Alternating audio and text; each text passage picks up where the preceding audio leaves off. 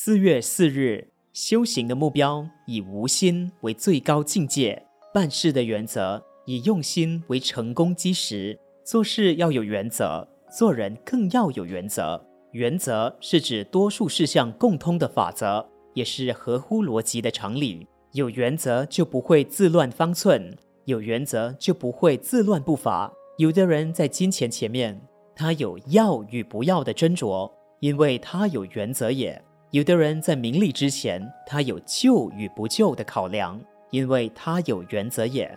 在世间上做人，有时要方便一些，有时则要坚持原则。过分的方便就会不能入流，过分执着不当的原则，不合情不合理，也是顽固。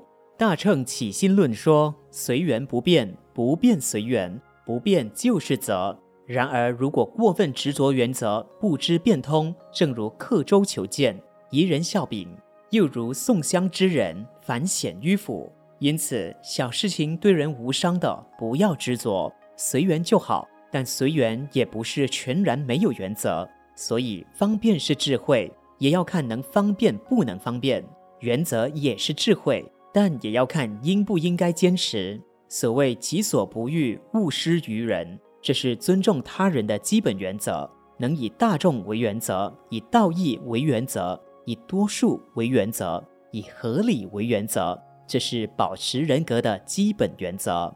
文思修，我们要把人、把事做好，先要替自己设定原则。每日同一时段与您相约有声书香。